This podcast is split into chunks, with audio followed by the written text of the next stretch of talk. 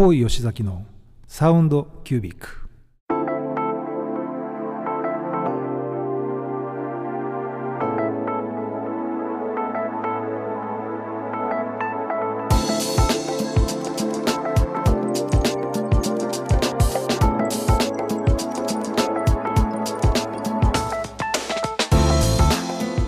高吉崎のサウンドキュービック。火曜の夜いかがお過ごしでしょうか？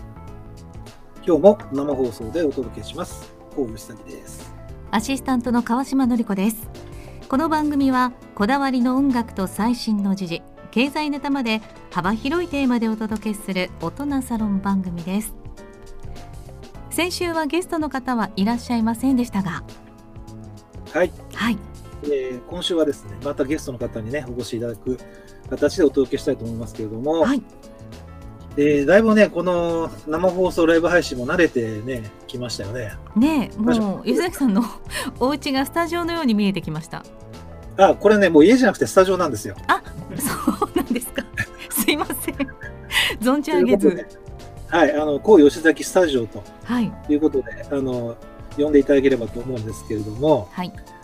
えー、と先週ね、あの久しぶりに川島さんと2人でやらせてもらって、まあ、あの大好きな音楽をかけまくりまして、5曲ぐらいでしたっけ？もうね。ちょっと5曲押し込んだっていう感じだったんだけどね。はい。はい。えーなんですが、まあ、やっぱりあの、えー、と緊急事態宣言は、まあ、解除になりましたが、まあ、皆さんね、あのなるべく、えーまあ、密な場所には行かないように、またお家での時間をね、えー楽しく過ごしていただきたいなと思ってまして、えー、と引き続き生放送、そして、えーゲストの方にもね、入っていただこうというふうに思っております。はい、もう初めに何日前ぐらいですかね予告をされていたのでリスナーさんも気になるというコメントをかなり来てましたよ。そうですね、今回ね、はいちょっと事前告知をね、しっかりやらせていただいたので、えええー、と皆さん反応があるんですけれども、うん、ではじゃあ今日のゲストの方ね、えー、と早速ちょっとお呼びしましょうかね。はい。えっ、と、今日はですね、えーまあ、私のあの、まあ、友人なんですけども、えー医学者で、眼科医で、しかも社長業もやられているというですね、えー久保田製薬ホールディングスの、えー、と久保田亮さんにお越しいただいております。えー久保田さん、こんばんは。こんばんは。よろしくお願いします。よろしくお願いします。よろしくお願いします。えー、と、今回、まあ、事前のご案内で、こういう人が来ますよっていうことで、まあ、いろいろ反応もあったんですけど、あの、久保田さんは、まあ、私の方からちょっと多少ご紹介すると、えー年がね、実は僕と同じ年で、まあ、同じ世代、まあ、同じ時代を生きてきた方なんですね。でそれで、まあ、僕の理理解している限り、まあ、あの幼少時アメリカにいらっしゃって、で、あの日本に戻られてから、医学の道を過ごすあの志されて、それで、えー、と無事に、えー20代はあのお医者さんとして活躍されて、えー30代もお医者さんですね。そうですね。でですね。で、40代になって、なんとアメリカでベンチャー企業を起業して、で、その会社をまあ上場させてということで、今は、まあ、あの、基本的にその、えー社長業がメインって言っていいのかどうか、まあ、その辺も聞きたいんだけど、まあ、えーいろんな活動をされていらっしゃいます。あの、その医学界での活動のみならず、まあ、僕の理解する限りは、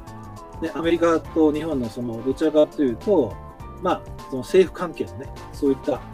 えーまあ、会議なんかにも出たりとか、まあ、そういうことをされている、まあ、海外とも、えーでも活躍されていらっしゃる、えー素晴らしい方ということで、ちょっと褒めすぎかもしれませんが、いや、まあ久保田さんのお顔がどんどん笑顔にねなっていらっしゃいますが、褒め殺しです。あのー今の説明で久保田さん、大体合ってるかな？うん、あの、そんな感じかな。あの、うんそういう感じで、はあの、こんなカジュアルで話して大丈全然大丈夫です。あのこれは私の番組なので、夫。素晴らしい。あの特にスポンサーを気にする必要もなく、おお、そうなんだ。そうそうねまあ、好きな話をね、あのしてもらって好きな音楽をかけるっていう、まあ、そういう企画なんで、なるほど。えー、とちょうどね、あのまあ、この番組の事前告知を、まあ、Facebook とか Twitter でするにあたって、ね、写真送ってちょっとくれないっていうことで、写真送ってもらったら、あの久保田さんがね、こう腕組みにして、青いシャツを着てて、でシャツにこう NASA っていうふうに書いてあったんだけど、ああ、そうね。今 NASA と仕事をしてるからね。そうなんだね。具体的にはどんな仕事してるの？えーっとね、NASA ではその宇宙飛行士がかかる病気の診断をする装置を開発してるんでね、ちょっと前にあのスペース X が民間ロケットとして初めてその、ね、ISS に人を送って話題になったけど、長期的に宇宙にいると目の病気が起こってくるってことが最近分かってきてで、なかなかそれの解決方法がまだ見つかってないんで、まあ、我々と一緒に何かできないかっていうことであの問い合わせがあって一緒に今共同で開発してるって感じかな。うんなるほど。まだ開発中なんですか？そうですね、まだあの開発中で、えーまあ、今、NASA と、えーいろいろ協議して進めてるんだけど、NASA の方もあの COVID-19 の,、ね、あの感染のいろんな関係で予算がもう、えーいろいろこう制限されてるんで、なかなかこう思ったように進まないんだけど、でもまあ、その中でもできる限り前に進めようとしてやってるっていう状況かな。なるほど。うんまあ、そこにはやっぱり COVID-19、ね、コロナウイルスの、まあ、感染拡大の影響が出てるということなんですね。そうね。なんかあの僕、テレビでね、あのニュースで、えーとあの器具のニュース見たんですけど、うん、普通で考えたら、なんかすごいあの大きい、要は、えーものをすごく小さくコンパクトにできたっていう、まあ一言で言うとそういうこと、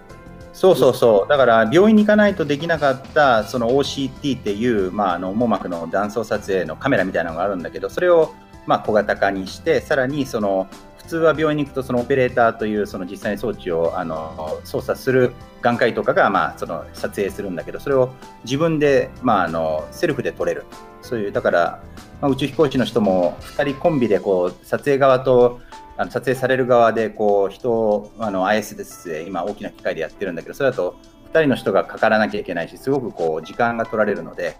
宇宙飛行士の方はもう分刻みでいろいろなこのあの実験とかやらなきゃいけない中でその時間を取れないんでなかなか検査ができないね。僕らのはもう、まあ、あの数秒間目に当てるだけで自分のセルフィーが撮れるという網膜のセルフィーが撮れるので、まあ、それが非常にあの重宝がられるということなんでね。なるほど。最終的には宇宙で使うだけじゃなくて、当然やっぱ地球で我々がこう日常で使うようなものをそうね。そうですね。今特にね、やっぱりあの COVID-19 というか新型コロナが流行って、病院に行くのも皆さん患者さん躊躇している時代なので、まあどうしてもね行かなきゃいけない場合は行くんだけども、やっぱり不要にその病院に行って感染をするっていうのもみんな避けたいと思ってるので、やっぱりもしも家にいながらにして診察してもらえるんであれば、まあその方がいいというあのニーズもたくさんあるんだよね。なるほど。うん、やっぱり今回の COVID-19 というか、この新型コロナでやっぱり病院っていうのは本当にあの必要な人だけが、まあ、必要な時間だけ行くべきで、なるべくあの行かなくて済むんであれば、まあ、在宅でやった方がいいんじゃないかなっていうのが、まあ、あのすごく広く知れ渡ったので、そういった意味では、僕らのやってることに注目が高まってるっていう感じですね、今の状況が、まあ、あの残念な状況ではあるものの。なるほど。やっぱりその、ね、宇宙って一つのまあ実験場であって、それをまた日本で、まあ日本ってごめんなさい、地球で応用するっていう。そうね、やっぱりあの NASA もそのやっぱり税金を使ってこういう開発をアメリカ人の、ね、アメリカの米国人の税金を使って開発してるんで、開発したものが宇宙飛行士の限られた人だけのためになるというものよりは、あのゆくゆくはその納税者の人たちみんなに、あるいは世界の人たちに役立つものであれば、まあ、そういう納税者の支持も得られるということで、まあ、僕のプロジェクトが選ばれるという側面もあるんでね。なるほど、そういうことですか。うんありがとうございます。なんか早速、あのちょっとね、硬い話から入りましたが、えっとこの恋吉崎のサウンドキュービック音楽番組でございまして、えー作曲、早速ね、あの今日の選曲はあの、えー久保田さんに選曲していただきましたので、え1曲目からご紹介していきたいと思います。では、1曲目ですけれども、えっ、と、これはですね、私の方からね、ご紹介します。えーまさに久保田さんと私の世代ど真ん中ですが、えーイエローマジックオーケストラのトンプお届けします。はい、えー、トンプですね、聞いていただいてますけれども、久保田さん、いきなり YMO ですが、なんかあの、ね、YMO もいろんな曲あるじゃない。うんまあ、いろんなアルバムもあるんだけど、まあ、なんでこの曲にしたのか。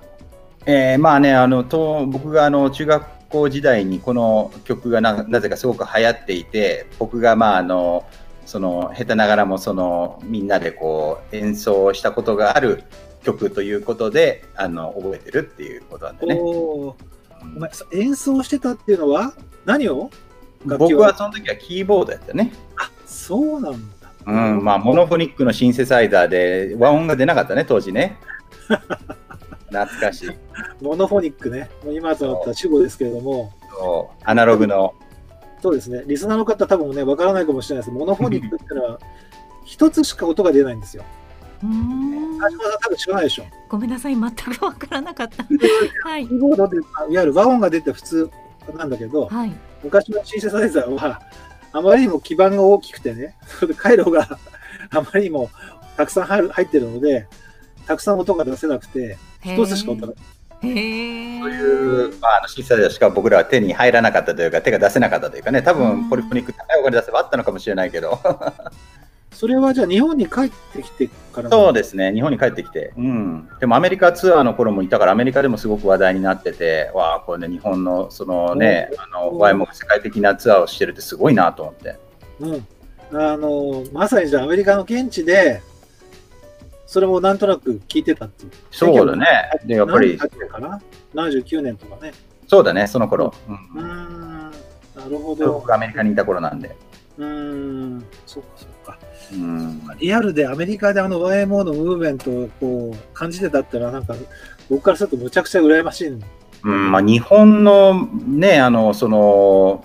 アーティストがアメリカであれだけ活躍してるっていうのはもうアメリカに住んでる日本人としてはもう本当誇りというか、うん。当時、あの王選手がね、あの765号のホームランを打ったっていうことで日本人は素晴らしいっていうふうにやっと言われ出して、それまでは日本っていうのはなんかアメリカから見ると何やってるか分かんないみたいなモノマネの国だって言われてたのが一気に印象が良くなり始めたきっかけになって、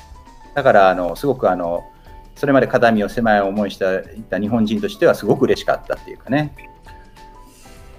なるほどそういうなんかコンテクストがね、まあ、うんこれはなかなか新しい話ですね。やっぱりどうしても YMO の話ってね、海外 YMO が外に出てきました、海外しました、大成功でした。だけどと、あの海外ツアーは、まあ、うがって見方をすると、仕掛けられたツアーで、うん。まあ、来てるお客様はほとんど関係者しかいなくて、現地の人にはあんまり受けたかどうかわからないみたいな、結構そういうメディアの報道もあったんだけど、ええ。まあ、ピーパさんが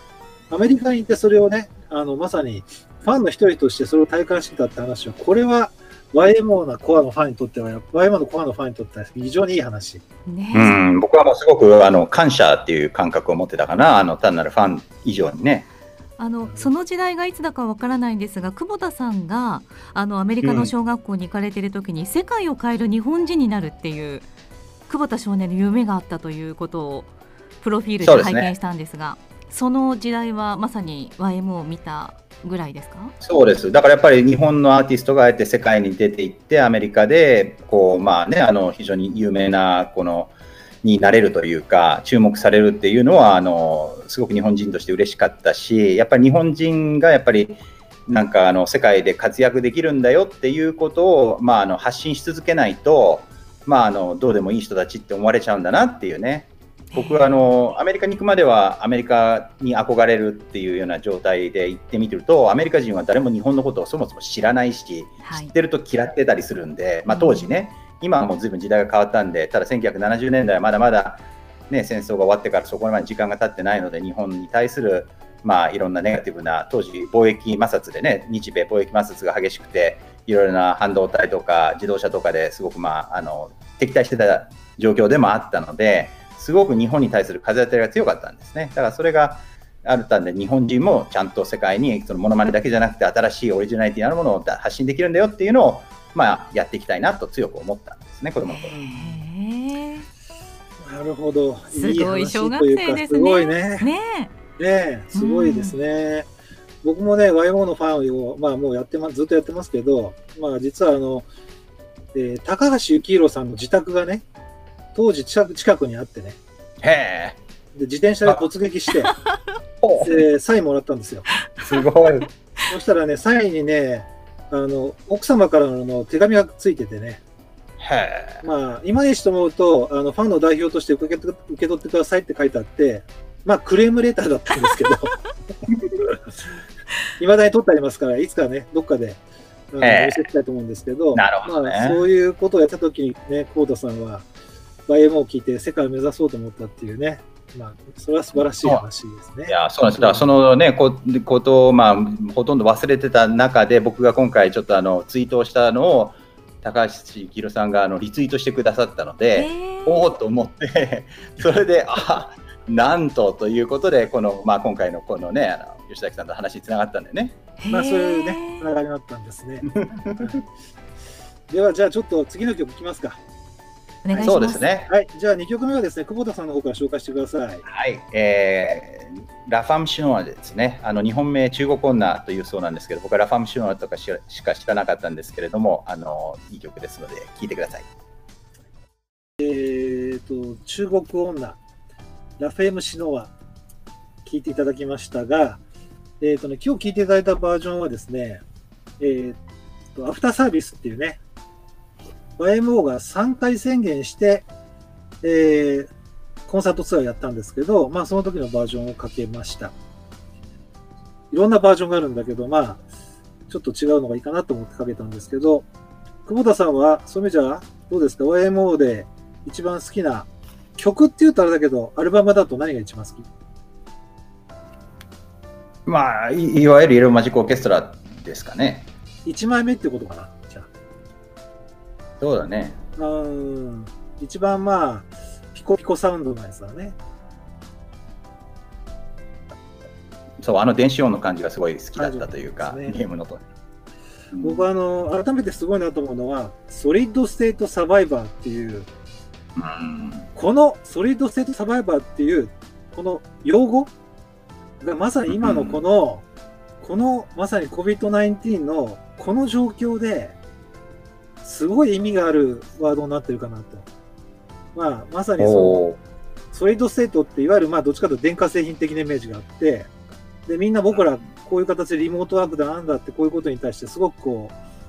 う、馴染んでいかなきゃいけないみたいな中で、サバイブしなきゃいけないみたいな意味とかね。確かにね、すごい暗示的だよね。あ暗示的な感じがするなと思いますが、うんえーっと、まあちょっと YMO の話もあるんですけど、一方でですね、えーっと、事前にリスナーの方からも、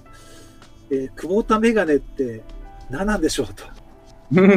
一番多かったです。反応が。ね、一番多かったよね、はい反応がね。私も気になります。はい。あの、多分このラジオの時間内では話しきれないかもしれないので、それはまたアフタートークで話していただいてもいいんですけど、まあ、今回発表されましたが、実際、今回このメガネっていうのは、どういうものなんですか？わかりやすくまあ初心者にも説明していただけると。要するにあの禁止を直そうと思うと今まではそのレーシックだったり何かこう外科的な手術をしないと治らないっていう時代だったんですが僕らはその、まあ、目にその特別なこの光を当てることによって近視の進行を止めるあるいは近視の、えー状態から、えー近視でない状態に戻していくというような、えーことが起こるということを、まあ、世界で初めて発見したということでその技術を応用してまあ、あのメガネのような形でその光を目に投影することによって将来的にメガネがいらなくならなるようにしたいということでメガネがいらない久保田メガネという、まあ、あの変な名前にあえてしてあいるわけです。へえ。ちょっとこれよ、これ、いわゆる治療、治療をするためのメガネ。そう治療をしたいわけですね、根本的なね。要するにメガネかけたらもちろん見えるから、その普通のメガネをかけてももちろん近視の人は見えるわけだけども、うん。それだと根本的には治療になってなくて、近視っていうのはその、まあ、あの大きく分けて屈折性近視と軸性近視ってあってほとんどの人は軸性近視っていう眼球が伸びちゃってピントが、あまあ、あのうまく合ってない状態なんだけどその眼球の伸びを抑えてあるいは縮めるということを、まあ、あのその我々のあのデバイスでやることができそうだということを、まあ、あの最初のその、まあ、端緒となるその発見をしたということね。なるほど。なんかあの写真で見る限りは、単純になんかメガネの中になんかちょっとレンズが入ってるっていうそうね、感じそうね、そういう。だけど、うんそこはなんか機械が入ってたりとか、チップが入ってたりとかっていうことではない。あもちろんスマートメガネなので、そこにまあ、あの我々があのあの発見したその条件の光を、まあ、あのそういう投影するような装置がついてるのね。具体的なマイクロ LED のそういう装置がついてるわけです。なるほど。あれうん一、一日何時間とかっていう治療まあ、のためにかけて僕らの感覚だと数時間、短い時間でもいいんじゃないかなっていうのが今の感触なんだけどね。それがまあ、あのそれは長期試験をやってみないとどれぐらいの時間をつけておくのが一番いいのかっていうのは、まあ、あのやってみないとわからないんですが、まあ、近視のある人だったら近視の度の入ったメガネに、まあ、あの装置を入れたものを使いつつ徐々に近視の度数が減ってくるたびに、まあ、メガネをどんどんこう軽くしていくっていうことをやっていけたら、まあ、理想的かなっていう、まあ、すごいですね。いずれ、まあ、メガネをかけなくてよくなるということを目指していると。うんまあ、あるいはもうね、小さい子供の時であれば、もう近視になりそうになって、少し目が悪くなりだしたら、すぐかけて元に戻しても近視にならないようにする。まあ、子供の方があの反応がいいかもしれないんですけど、まあ、でも大人でもあのできればなということを考えてるって感じかな。あーかけたい。う んもともと目が良かったのでね。どうなるんだろうこれは反応が今すごく多いですね。はいコメントもたくさん出てますが、えー、とラジオの方はですね、もう30分という限られた時間なので、えー、この辺のね、詳しいお話はまた、この後のライブ配信でぜひちょっと伺いたいと思いますが、はいえー、と音楽番組なんで、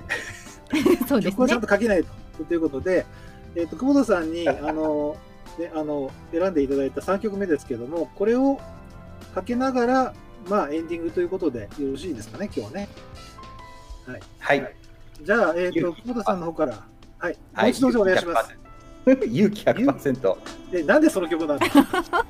えーこれはねあの僕が昔本を出した時にこの失敗を、まあ、ずっとしながらこうやってるわけですよ、まあ、あの医薬品とかデバイスの開発はもう失敗に次ぐ失敗に次ぐ失敗なんだけどもそれをいつもめげずに、まあ、あのリスクを取り続けてる僕の生き様を見てこれはあの久保田亮のテーマ曲ですねということを、まあ、僕の書い本の書評に書いてくださってたあのその読者の方がいてそれで僕は初めてその曲を知って聴いてみて非常にあの自分にの生き様にちょっと合っててしっくりきたんで なんかあの好きになりました。ありがとうございます。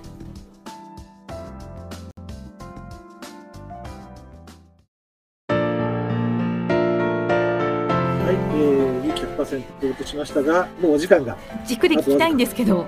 あの後で皆さん聞いていただいて歌詞がどんな、ね、ところあの久保田さんのその頑張っていたところに響いたのかっていうのを改めて聞いてもらいたいんですけれどもあっという間にもうねお時間が 来てしまったのでさっきあの、はい吉崎さんが言ってくださったようにアフタートークとして、えー、Facebook また YouTube の方で配信は続きますのでよろしければお付き合いいただきたいと思います。えー、もうあと1分ぐらいです、吉崎さん。えー、皆さんね、あの引き続きステイホーム、 stay healthy で楽しく一日を過ごしましょステイ healthy いいですね。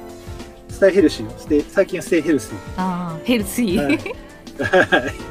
そうですね。はい気をつけましょう。過ごしましょう。はい、では光 GENJI の勇気100%を聞きながらお別れとなります。ここまでのお相手は川島のりこと。こう吉崎でした。またまた来来週。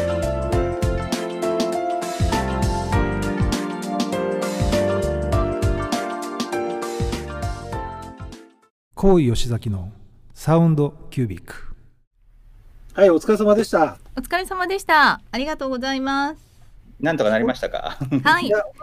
すごくあのね久保田メガネからあの質問がたくさん来ています。治りますかとそうなんか、はい、すごいですよ。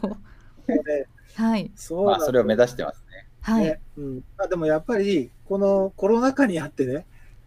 なんかうんまあどうしてもやっぱり今ネガティブなニュースが多い中で、やっうん、ぱりすごく希望の持てるような話とか、まあ、そういうトピックっていうのはすごく元気づけられるし僕は本当あのタイミングでああいうあのプレスを出されたのはすごいなと思ってすごいですよ皆さん。あの0.1視力があっても治りますかとか、老眼も治りますかとか。そうですね。もうそれを目指したいですね。はい、うんえっ、とね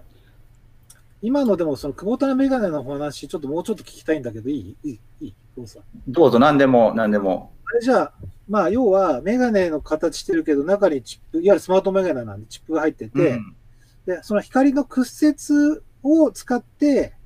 その目のその眼球のところにこう刺激を与えるみたいな話？そうね、そうね。基本的にあのマイオピックディフォーカスといって、そのまあ、えーまあ、細かい話なんだけども、目がどうしてその赤ちゃんの時から正しいサイズに成長して、あの静止という禁止でも遠視でもない状態に人間がなるようになってるかっていうと、まあ、あのその網膜がきちっとピントが合うところで成長が止まるように人間はプログラムされてるんだけども、最近、金券作業をたくさんやっていると、実は遠くを見て近くを見たときに、レンズがまあピント調節をするんだけども、若干タイムラグがあるんだよね。パッと近くを見たときに、実はまだ遠くを見てるレンズのままで近くを見ようとすると、瞬間的に映像が網膜よりも遠いところに投影されている状態があって、で、それがまたレンズが追いついて、まあ、ピントが合うんだけども、一瞬遠いところに映像が行くために網膜は、あもっと成長して眼軸伸ばさないとその映像をキャッチできないじゃないって誤解しちゃって、眼軸が伸びて近視化すると言われてるのね。だから、まあ、今から3、40年前には近視ってすごい少なかったのに、今はもう、ね、あのアジアの国の中にはもう90%以上近視の有病率があるっていうその世代がいるぐらいに近視が増えていて、明らかにこれは環境的な因子によって近視が急激に増えてると。うんうんでその一番あの重要なファクターが金券作業と。昔は遠くばっかり見てたんだけども、今、近くを見てるということが多くなって近視化してるんじゃないかっていうのが言われていて、それを逆手にとって、じゃあ、そのまあ、遠くにフォーカスがあってしまって、目が成長しようとするのを逆に手前にフォーカスを与えた像を与えることで手前に引っ張り戻して目を、まあ、あの正しい適切な距離に持ってこようっていうのが僕らのアプローチなんだね。へーなるほどすごい。もう今まあまさになんか私それです。久保田さんが言ってくださった、ずっと遠くを見ていた田舎娘がスマホを見るようになって 目が途端に。老眼になる前に近視になってしまったんですよだからうん。老眼が平気という。うん。バランスっていうんですか？うん。そうね、まあ、あの確かに金券作業を実際することが多い人にとっては禁止で都合のいい目なんだよね。ああのそこがみそこに一応もともとピントが合ってるので、はい。人間っていうのはそのきあのレンズを分厚くする方向にしか、まあ、あの調節できないので、うん。まあ、近視の人っていうのはリラックスした状態で近くにピントが合ってるっていう状態なので、静止で遠くが小さい頃よく見える人は逆に金券作業をするときに目に力いっぱい力を入れてこう近くを見なきゃいけないっていうのがどんどん年齢とともにできにくくなって老眼になるんで、はい。何も力入れなくても近くが見える状態の近視の人は逆にまあ今あの川島さんおっしゃったように逆に近くが見やすいので、そうなんです。まあ、よ現代人のライフスタイルには実は合ってるっていうのはまあ近視軽い近視ね。うんはい。ただそれがうんあの悪循環でもう眼軸がこう少しずつ伸び出すと目のあの形がこう楕円形になってしまうのでそうするとこの円形にこう投影しようとしているレンズで楕円形の網膜で受けようとすると周辺に行けば行くほど、まあ、ハイパーオピックディフォーカスって言ってちょっとピントが奥にあっちゃってる状態なのでその映像に引っ張られて目がまたさらに成長するっていうことで悪循環で、まあ、あの軽い近視だと都合がいいんだけれども、うん非常にこう強い近視までいっちゃうんでそれがまあ一番大きな問題って言われてるんですね。久保田メガネをすれば治っていくってことですよね。まあ、それを目指してるんです。まだあの、ね、短期的なあの試験でしか結果が出てないので、これは長期的にどうかっていうことが、まあ、調べなきゃわからないんだけど、逆に言えば、その数時間かけた短期的な状態でも、その眼軸が大きく変化して、け計測可能なぐらい変化してるっていうのは、僕らからすると驚きだったんですね。こういうメガネをずっとかけ続けて、いずれこう変化が出てくるっていうなら、まだ、まあそんなもんかなと思ったら、かけたらすぐにそういう変化が出たというのは、ものすごいパワフルだったなっていうのが僕らとしてはまあ驚きだったんです。ただまあ一方でじゃあ本当に長期的にそれが繰り返されることによってどんどんどんどん短くなるのか毎日繰り返しててもそのそれほど短くならないのかっていうのは長期試験をやってみないとわからないのでまあそれはこれからあのやりたいなと。ただし今その短時間でやっただけでも随分こうまあ目が短い要するに近視がなる方向に目が動いてるっていうのがまああの僕らとしてはすごく驚きの結果だったということなんですね。なるほど。うん僕なんかでもね、小学校1年の時から、メガネかけていて、早いですね。そう。当時メガネかけてたのは、僕一人だったね、クラスでも。うんまあ、昔は少なかったよね、それはだから遺伝なのかな？まあ、遺伝的要素と、それとその、まあ、あの環境的要素の両方があると言われていますね。うんうん、だから、なりやすい人は確かにいると。だけど、まあ、環境を整えてあげたら、まあ、そのなりやすい人でも、よりなりにくい状態になるんじゃないかなっていうのを、まあ、僕らが、まあ、これから証明していきたいなっていうことですね。なるほど。うん。いやー非常に興味深い話で、今ね、あのネットの方でもね、もうなんか、眼科ネタでいろんな人がいろんなことを言っていて、それで、なんかさっきね、見てたら全然、なんか音楽番組なんだけど、まあちょっと今日は、久保田さん来てくれてるから、ちょっとね、えこれなんて読むんですか？え、非文書、非文書非文書知らない？あ知らないです。非文書って何？僕そうだけど、要はなんかもう蚊が飛んでるように、はなんかこう、目の眼球の上になんか、なんかこう、細胞みたいな、ミトコンドリアみたいな、なんかこうへビヤーっとえこう、すごく多くなったりとか。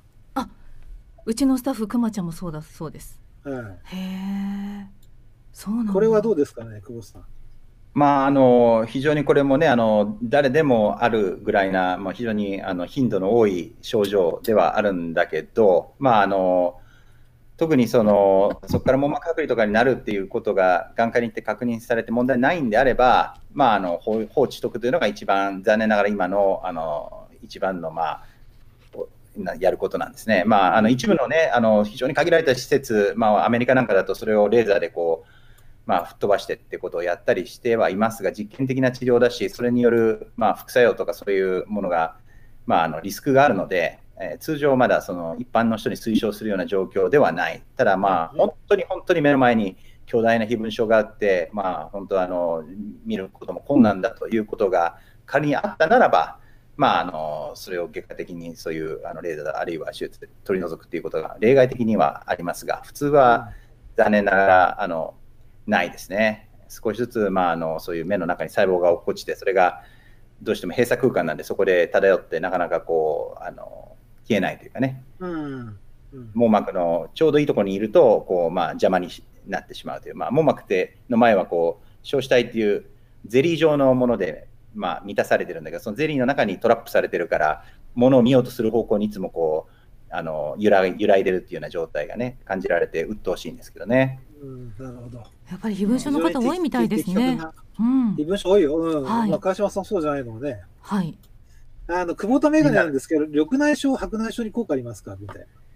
えーっとね、まあ、あのその高度近視っていうものになってしまった場合に、白内障とか緑内障になるリスクが高まるということが知られているので、まあ、間接的には、まあ、あの近視を抑制することで、そういう合併症を減らす方向に行くだろうということはあの想像できるんですが、直接このメガネをかけて、現在近視、あ近視外のその緑内障の方や白内障の方がメガネで治るというものではないんですね。全く違う疾患なので。うん。全く違う疾患だそうです。はい。えー、ということですね。なんかね、こう、やっぱり、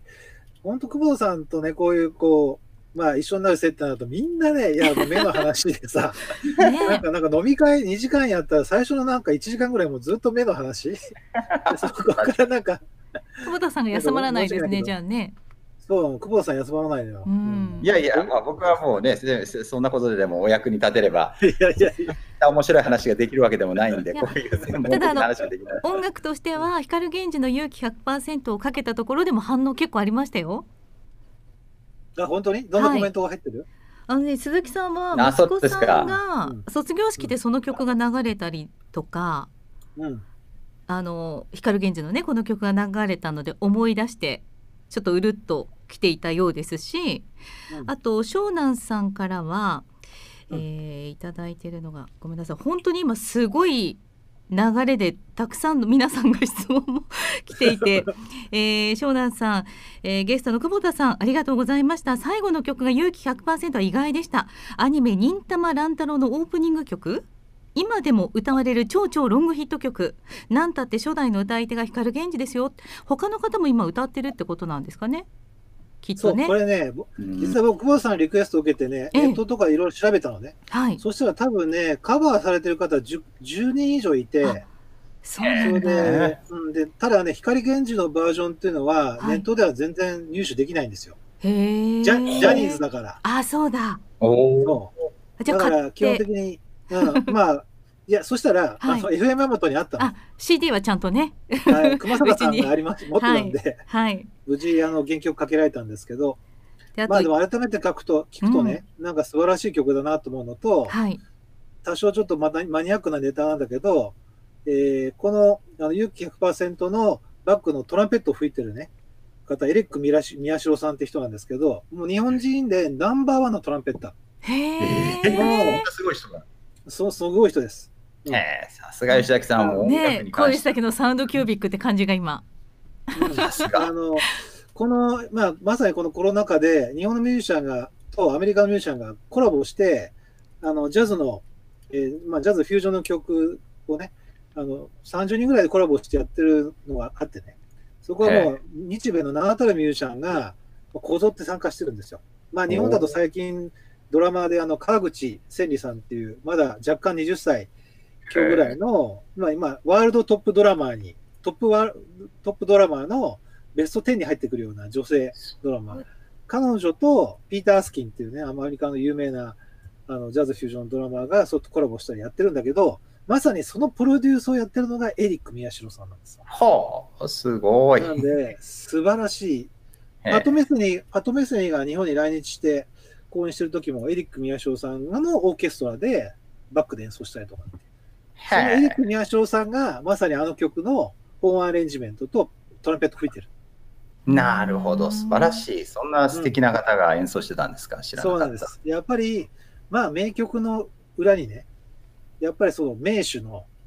まあ、職人のね、技ありっていう、なるほどまさに典型ね。的な例だと思いますよ。ほうじゃあもうそういうベストの人たちが集まって作ったからこそここまでの名曲になったという感じなんですかね。うん。いや、もうまさにそうだと思います。うん、知りませんでした。勉強になります。いや、大した話じゃないけど、ね。えでもね、あの久保田さんがこの曲を選んだっていうことで、ヨッシーさんからも「え先生が光源氏?」とか そういうあのなんか近く感じるというコメントも届いてました。ありがとうございます。うんまあ、あの無謀なこのチャレンジをし続けてるということで、まあ、あのなんか勇気を持って進んでるという感じを持っていただいたのかなっていうので、あの僕に教えてくれたんだと思いますね。そのあの、ね読者の方本読んだからうんはい。なんか改めてあの歌詞を読みながら聞いてみたくなりました？うん。あ、そうですか。ええまあ、あの、そういう、ずっと冒険をし続けてるみたいな100%勇気では、うんやってますよっていう話なんですよね。まあ、ある意味、僕らも成功する確率がはるかに低いことをもうずっとやり続けてね、もう失敗ばっかりでみんなにケチョンケチョンに言われてますが、諦めずにやり続けてるんで。まあえでもそれが素敵ですよね。やっぱり、まあね。あのリスナーさんすごくね視聴者の方もなんですが目が悪い方が多くてこの久保田メガネに対して本当に期待と あの夢と希望ともうすごいですよ。治りますか？っ。ていうはい、えなのでねのあたりを詳しくはいあの知りたいそうです。あとえそうですか。お時間がそろそろかもしれないんですが目にいい運動などがあれば教えてくださいという。目にいい運動はなかなかないんですが、もう屋外で遠くを見るということが一番目にはいいんですよね。やっぱりそれはもういまだに遠くを見るというのはいいことなんですね。まあ、えー。屋外にいることっていうのがすごく近視のリスクファクターを下げると言われているので、単に遠くを室内から見るのではなくて、実際に外に行って、はい。まあ、遠くを見る作業、まあ、そういうあの実感を持つというのはあのいいだろうって言われてるんですよね。じゃあウォーキングというか散歩しながらそうです遠くを見るっていう。はい、遠くを見ながら、おっしゃる通りです。あやります。はい、いや、本当ね、やっぱり久保田さんの話はね、非常に明快で分かりやすくて、うん。いつもなるほどなって思うのとね、なんか僕もなんかちょっともういつも勉強させてもらってますよ。いえいえ、ありがとうございます。また飲みましょう。う。ね、ぜひぜひ、あの、ちょっとまた、あの、お礼にご馳走させてください。それでありがとうご、ざいます。あの、久保田さんにはね、実はね、あの、アメリカの政治事情事情だとか、またね、このコロナの中で、まあ、どういうふうに変わっていくかみたいな話も、ぜひ聞きたかったんで、またぜひちょっと番組の方に遊びに来てください。はい、ありがとうございます。あと最後にあの一番多かったのが、久保田メガネ、あの使える日は来るんでしょうか？私たちでも使える日は来るんでしょうか？という ご意見が。まあ、あの可及的速やかにとしか申し上げられないんですけども、そう遠くない将来、これをあの実用化できるように頑張ってますので、よろしくおぜ願いしますひお待ちいた。だければと思います。はいはい、多くのちょっと見落としてしまったコメントもあるかと思うんですが、はい。皆さんねお付き合いいただいてありがとうございました。ありがとうございました。もう本当に夢のある話ね。えーいえいえ、貴重な機会をありがとうございました。ありがとちょっとうございます。YMO のマニアックなネタ深掘りがちょっとできなかったんですけど、またそれは改めて2人でやりましょう。いやもう、はいお二人がね YMO の話をするときは少年の顔に戻ってましたよ。はい、まああのこちらで配信でご覧になっている方はお分かりだと思いますが、うんありがとうございます。ありがとうございましありがとうございましたまたよろしくお願いしますまたねいつかスタジオに来てお話をしていただければはい、ありがとうございます。はいありがとうございましたはい。はいでは、じゃあ、今日はこれにて終了します。はい。では、さようなら、ありがとうございます。さようなどうもありがとうございまら